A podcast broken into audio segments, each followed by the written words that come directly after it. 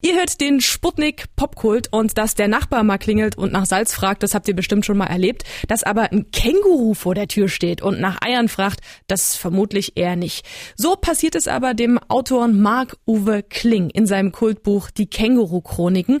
Und wie das so ist mit den erfolgreichen Büchern, die kommen dann irgendwann auch als Kinofilm raus. Somit also auch das sprechende Känguru. Unsere Kinofachfrau Theresa war gestern bei der Premiere in Leipzig. Tachchen erstmal. Hello. Jeder gefühlt jeder zumindest, kennt die Bücher oder Hörbücher. Aber für alle, die tatsächlich noch nicht mit der Story vertraut sind, erzähl mal, worum geht's? Ja, du hast schon gesagt, es geht um ein sprechendes Känguru, ein kommunistisches Känguru, das ist mhm. wichtig, das eine Wohnung gegenüber des verpeilten Autors Mark Uwe besetzt hat. Und dieser berühmte erste Dialog aus dem Buch, der darf natürlich auch im Film nicht fehlen. Hallo, äh, ich habe vor ein paar Tagen die Wohnung gegenüber gemietet. naja, gemietet ist zu viel gesagt, weiß ich. Mhm. Ja, jedenfalls wollte ich mir gerade Eierkuchen backen und da ist mir aufgefallen, dass ich vergessen habe, Eier zu kaufen. Verstehe. Hm? Ach so, ja. Oh, Ihre Klingel ist ja furchtbar.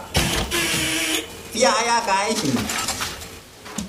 Vielen lieben Dank. Dankeschön. Jo, gerne. Ja, und das Känguru zieht dann bei ihm ein und die beiden gründen eine verrückte WG und dann bekommen sie es mit einem fiesen Immobilienhai zu tun, der nebenan so einen Trump-ähnlichen Tower hinbauen will. Der ist zudem auch noch Mitglied der AZD, der Alternative zur Demokratie und so tun sich die beiden mit den restlichen Hausbewohnern zusammen, um den Immobilienhai zu verjagen. Okay, also die Handlung klingt jetzt nach nichts, was ich nicht schon mal gehört habe. Ist der Film denn jetzt nur was für Känguru-Fans? Also ich würde mal sagen, ja.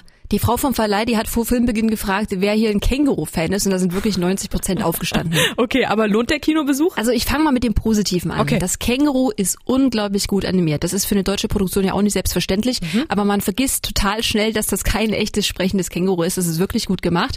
Und generell, das Känguru ist natürlich unglaublich lustig. Das wird auch wie in den Hörbüchern von Marc-Uwe Klingen selbst gesprochen. Und Dimitri Schad, der den Marc-Uwe spielt, ist auch sehr lustig, schusselig und verpeilt. Ich habe ihn vor dem Film auch mal gefragt, wie sie das eigentlich gedreht haben, äh, mit so einem Känguru quasi? Motion Capturing, ähm, mit einer, wir haben mit einer Puppe gearbeitet, mit einer, mit einer lebensechten und manchmal so mit pinken Punkten. Also das Wichtigste ist, dass man die Eyeline halten kann. Ähm, also dass ich weiß, wo die Augen vom Känguru sein werden. Und dann funktioniert das eigentlich alles ganz gut. So Filmdreh ist eh immer sehr unrealistisch und immer herausfordernd. Und ob da jetzt ein Element mehr oder weniger fehlt, das kann man sich gut dazu vorstellen. Okay, also du sagst, die beiden funktionieren auch super. Aber, naja, das allein reicht halt nicht für einen Film. Hm. Es brauchte eben noch diese Rahmenhandlung und die ist, wie du schon gesagt hast, irgendwie ganz schön ausgenudelt. Auch die ganzen Figuren und Gags sind relativ flach und klamaukig, obwohl ich gegen Klamauk eigentlich gar nichts habe.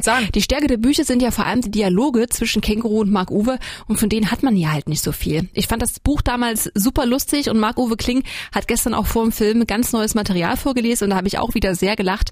Als Film geht für mich persönlich viel vom Witz verloren und ich glaube, zu Hause auf dem Sofa Sofa wäre ich beim Schauen echt eingepennt. Ein absoluter Känguru-Chroniken-Fan hat aber ganz bestimmt viel Spaß. Oh, jetzt hast du mich ganz schön zum Grübeln gebracht. Vielleicht bleibe ich dann auch lieber bei den Hörbüchern. Aber vielen Dank erstmal an unsere Filmfachfrau Theresa. Die Känguru-Chroniken könnt ihr euch ab sofort im Kino angucken.